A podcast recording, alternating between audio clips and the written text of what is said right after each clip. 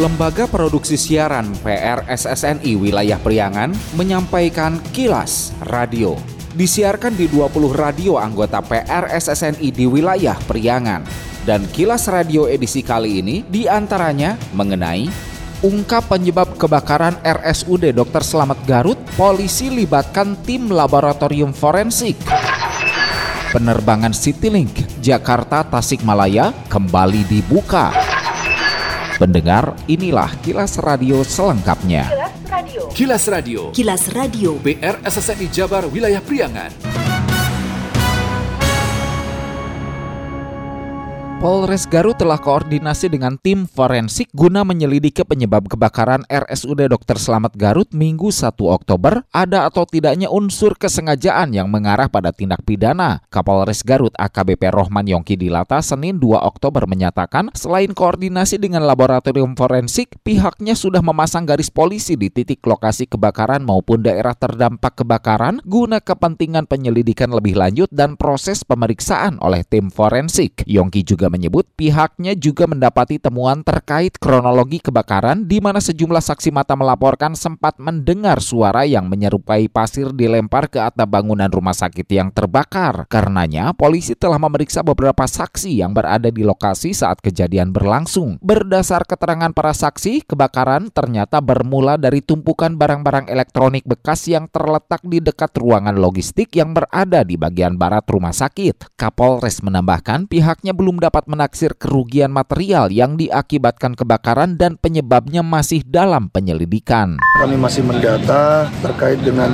saksi-saksi yang eh, berada di TKP yang melihat langsung. Kami juga mendata barang-barang yang terbakar maupun terkena dampak lainnya. Tindak lanjutnya kita juga sudah melakukan koordinasi dengan laboratorium forensik untuk mengetahui penyebab kebakaran terjadi. Masih informasi terkait kerugian akibat kebakaran RSUD Dr. Slamet, Bupati Garut Rudi Gunawan menyatakan khususnya di area gedung hemodialisa mencapai belasan miliar rupiah lantaran rata-rata yang terbakar adalah alat kesehatan yang bernilai tinggi. Bahkan ada alkes atau alat kesehatan yang belanja sekira dua hari datang sebelum kebakaran. Rudi memastikan pelayanan pasien tak terganggu. Disebutkannya gedung yang terdampak kebakaran akan diselesaikan dalam dua pekan ke depan. Ini mencapai belasan miliar rupiah. Oh iya. Iya, karena beberapa ada komputer, ada beberapa barang. Alkes masih baru atau Alkes bekas? Alkes yang baru, yang baru, baru mau mau ada Alkes yang baru, yang baru belanja, yang baru sini kan baru dua hari datang. Ya itu di situ. Ya, nilainya berapa ya? Miliaran itu, yang belasan miliar. Oh, belasan miliar. Oh, iya. Bedanya ada 30 ada berapa ya? Hmm, nah, ini, ini mungkin siang ini. Hmm. Nanti Pak Sekda akan memberikan keterangan siang ini. Oh, gitu. siang, siang. Siang ini sudah tadi malam sudah rapat kita dicatat nanti mungkin lagi dari malam. Kalau kondisi pelayanan sendiri pak? Pelayanan normal, kecil. yang Pasien, dirawat. Saya kira kemarin kan juga saya di sana agak lama dan mereka hanya sebenarnya nggak ngelihat apa-apa. Cuma yang di luar keluarganya lihat api yang begitu karena dia apa namanya api lagi menyala terus sama damkar ini kan jadi asap yang hmm. tinggi. Kilas Radio. Kilas Radio. Kilas Radio. PR SSNI Jabar Wilayah Priangan. Diharapkan jangan membakar sampah sembarangan. Nah, ini telah terjadi kebakaran lahan. Membuang puntung rokok di area-area yang mudah terpicu untuk terjadi kebakaran. Mari cegah kebakaran, utamanya saat musim kemarau. Hindari membakar sampah di lahan kering, apalagi dekat kawasan hunian atau rumah. Jangan buang puntung rokok yang menyala di sembarang tempat. Matikan puntung rokok dan buang pada tempatnya. Cabut instalasi listrik yang tidak terpakai dan matikan kompor saat rumah tak berpenghuni. Hindari steker listrik yang bertumpuk. Jauhkan lilin, lampu minyak dari benda mudah terbakar.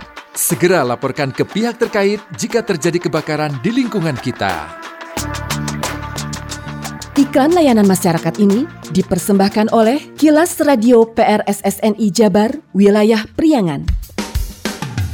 Bila Anda mendapatkan hal-hal atau peristiwa penting untuk diliput oleh tim Kilas Radio, hubungi hotline servis kami, SMS atau WA ke nomor 0813 2424 5911 0813 2424 5911 Masih terkait kebakaran RSUD Dr. Selamat Garut, Dampak kebakaran yang akibatkan ruang hemodialisa atau cuci darah untuk sementara tidak dapat digunakan, sejumlah pasien yang telah terjadwal dialihkan ke rumah sakit lain guna penanganan. Pernyataan disampaikan Humas RSUD Cecep Ridwan. Kepada sejumlah awak media termasuk reporter Selamat Timur, Cecep menjelaskan pasien cuci darah yang telah terjadwal dialihkan ke RSUD Guntur dan Medina. Terkait gedung yang terdampak kebakaran, Cecep menyebut akan dilakukan penyelesaian setelah usai penyelidikan polisi. Namun ia memastikan secara umum pelayanan RSUD tidak terganggu. Sekarang lagi ada penyelidikan dari kepolisian untuk dilihat titik bakarnya penyebabnya dari mana.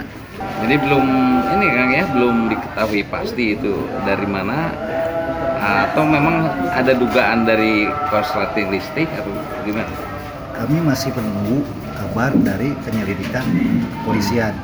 Kalau sekarang untuk pelayanan terhadap para pasien atau masyarakat masih berjalan normal? Berjalan normal, alhamdulillah. Hmm. Untuk pelayanan pasien kita berjalan seperti biasa. Yang hemodialisasi Cuma itu ya? hemodialisa aja. Hmm. Sebagian yang kena imbas. Hmm. Dan untuk pasiennya dialihkan ke Rumah Sakit Guntur sama Medina. Berapa pasien sih yang dialihkan? Total pasien itu kan giliran. Hmm. Kalau Giliran ini ya, kan pasien bukan tidak seperti pasien-pasien yang Ya, lain. ya. Hmm. Kita ini keluar. Jadi sistemnya penjadwalan. Jadi yang ini belum bisa dipastikan sampai kapan bisa di ini Belum. lagi ya? Kita masih dulu gimana hasil penyelidikan kepolisian berhitung insya Allah secepatnya kita lakukan langkah-langkah untuk mengatasi ini.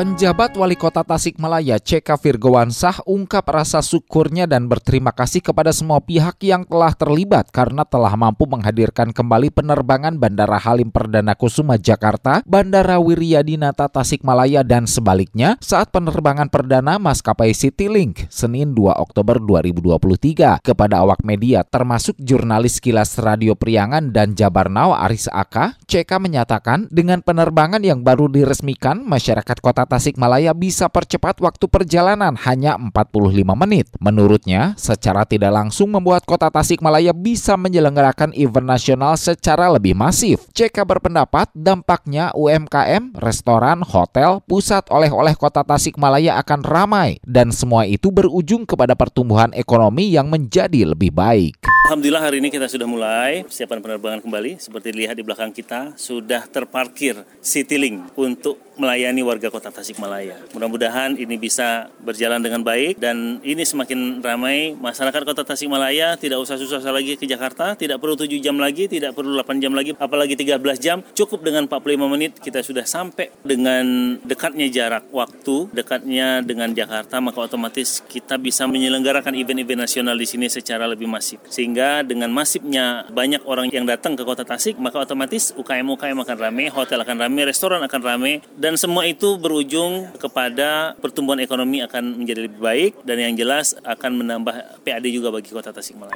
Diketahui sebelumnya sejak 2017 lapangan udara Wiryadinata resmi menjadi bandara umum yang dapat digunakan untuk penerbangan komersial dan diresmikan langsung Presiden Joko Widodo. Namun akhirnya sempat vakum beroperasi akibat pandemi COVID-19.